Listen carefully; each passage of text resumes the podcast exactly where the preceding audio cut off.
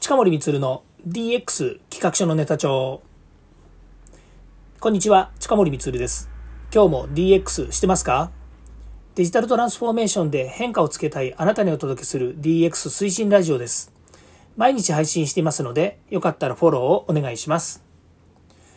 さて、えー、今日はですね、2回目になります。何が2回目かっていうとですね、このアンカーっていうですね、音声プラットフォーム、こちらでですね、配信するのが2回目なんですね。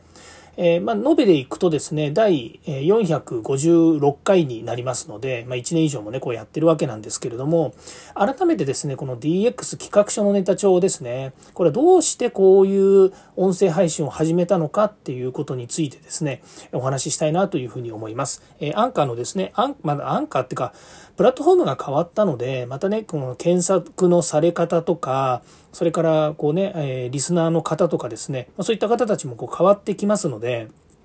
まあそういう意味ではですね、えー、そうそう、アンカーで今配信をしてると言いましたけど、えー、Apple、それから Google、Spotify、えー、それから何でしたっけ、Amazon。まあこういったですね、主要な、えー、ポッドキャストのですね、プラットフォームからももちろん聞けますし、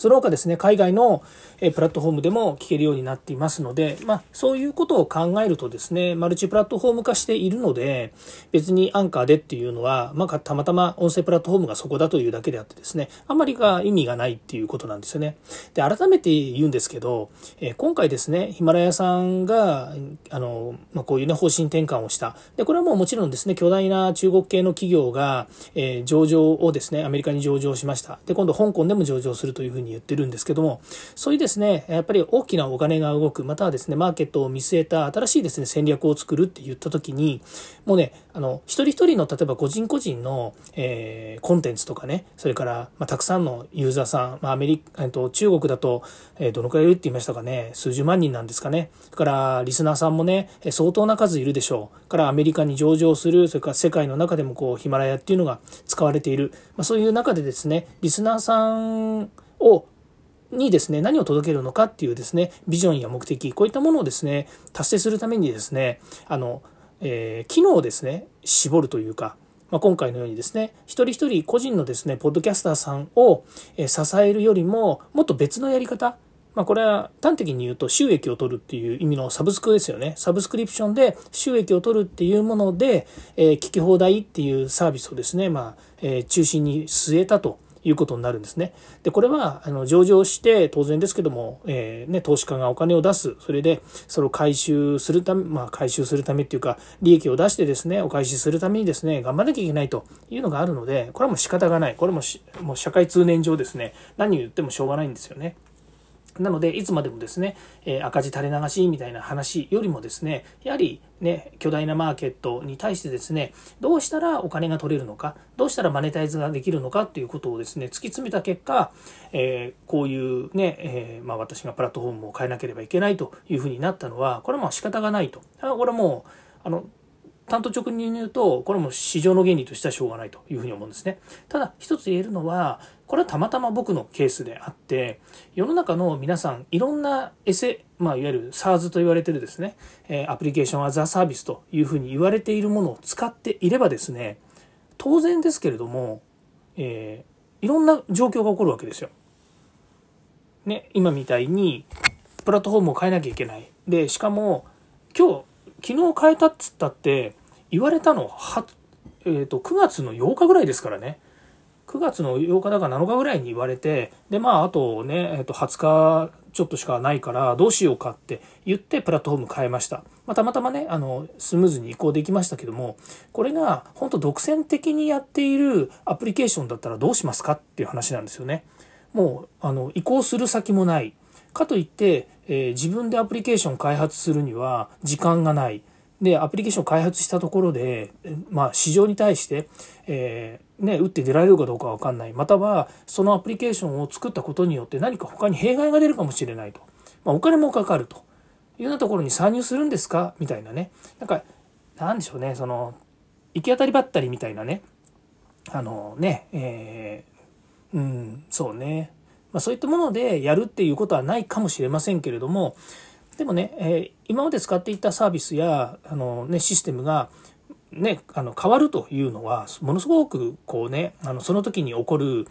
なんでしょうねエネルギーというかねパワーというかそういったものがすごく必要なんですよね。まあ、ということもあってですねこの先やっぱりこういうことがあるので、えー、例えばサービスを使うっていうことにしてもそれからサービスを使った後どういうですね出口戦略を持って活用していくのかってことも含めてですねやっぱり考えなきゃいけないなっていうふうに思うんですね。まあ、そういう意味ではあの音声配信に関して言うとね、1年間いろいろやってきた結果、まあ、ここでね、あの、あのね、アンカーに切り替えるっていうふうにできたように、まあ、これがね、Apple でも、それから Google でも、えどこでもよかったんです。そこに切り替えられるっていうのは、自分自身、あの、自分の責任を持ってですね、あの、変えられるっていうのは分かっていたので、まあ、これは、あの、そうあってもですね、そうあってもっていうのは、あの、こういう結果になってもですね、全然大丈夫だなっていうことではあるんですね。ただこれが他のサービスだったらね、金融系のサービスだったりとか、会社を本当に支えている、ええー、アプリケーションだったりすると、まあ、本当困っちゃいますんでね、まあ、そういう意味では皆さんもですね、まあ、この音声聞いて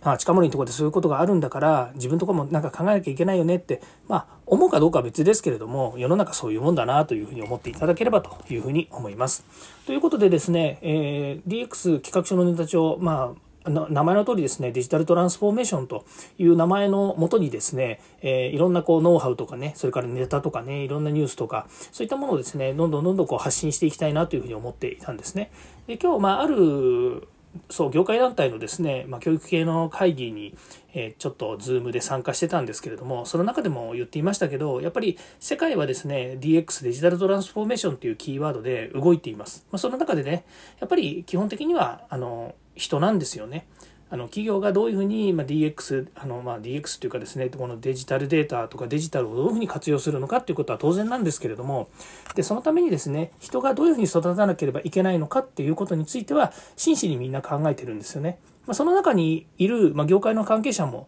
いて話もしてましたけどもやっぱりこうねあのどんだけスピード感を持ってもしくはみんながこうね、えー、慎重にというかですね、えーと、とそのことを、えー、しっかりと自分たちが捉えなければいけないと。つまり DX の人材を育てるとかではなくて、基本的に DX っていうツールを企業がどう採用するのかっていうことに関して、しっかりと、えー、その、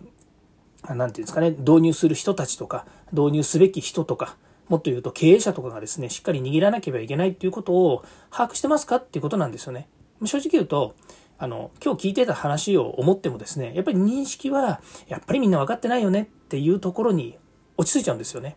でもね、それだとね、本当にそうなのかなっていう気もするんですよね。ということで、えー、まあそういったことも含めてね、やっぱり市場はどう認識しているのか。で、私みたいに IT の業界に近いところ、またはね、IT 屋さんと一緒に仕事をしてるとですね、どうしてもやっぱりこうね、えー、デジタルの部分とか、こう DX のことに関しても、ある程度情報が自分を持ってて話をしてるっていう状況になりがちですよね。で、これもユーザー企業さんとか、まだまだこれからデジタルだよねと、IT もこれからだよねと、データの利活用もこれからだよねって言ってる企業さん。例えば、まだまだ現場でタブレット使ってないとか、スマホだってね、あの個人的には持ってるけど、会社ではほとんど活用してませんよっていう企業もたくさんあるんですよね。まあ、そういったとこに対して、じゃあどういうものをね、あの、しっかりと根付かせていけばいいのか。まあ、デジタル文化をですね、導入していけばいいのかっていうのは各企業それぞれ違うので、まあ、そういったところをですね、真剣に捉えていらっしゃる皆さんと一緒にですね、こう成長していければいいなというふうに思います。あの、少なくとも、えっ、ー、と、世の中にはいっぱいね、事例もありますし、それから、あの、コンサルタントもいます。一定量ね、たくさんはいません。から、えー、デジタルを扱える人もそんなにたくさんいません。だから、今後、皆さんが、ユーザーがユーザーとして自分たちで運用しなければいけないとなった時にまあ、さっきみたいな話、じゃあプラットフォームがなくなったから、もしくはアプリケーションがなくなったから、じゃあどう切り替えますかって言った時に、1ヶ月も悩んでらんないんですよね。もうそうなったらすぐにでも次の切り替えのことをしなくちゃいけないんだけど、デジタルのことわからないからとか、え、企業は支援してくれないからなんて言ってらんないわけですよね。ま、ということもあってですね、この先デジタルっていうのはすごく身近な存在だし、皆さんと一緒にですね、こう考えて、使っていくっていうところでですね、少しでもお役に立てれればなというふうに思っております。ということでですね、え5分で推進デジタルトランスフォーメーションとか言いながらですね、全然5分で終わらないっていう放送を毎回繰り返してますけれども、ぜひですね、今後もお付き合いいただければというふうに思います。はい、えー、今日もここまで聞いていただきましてありがとうございました。また次回もですね、DX に役立つ話題やネタを提供していきます。よかったらいいねやフォロー、コメントお願いいたします。近森光でした。イエス DX。ではまた。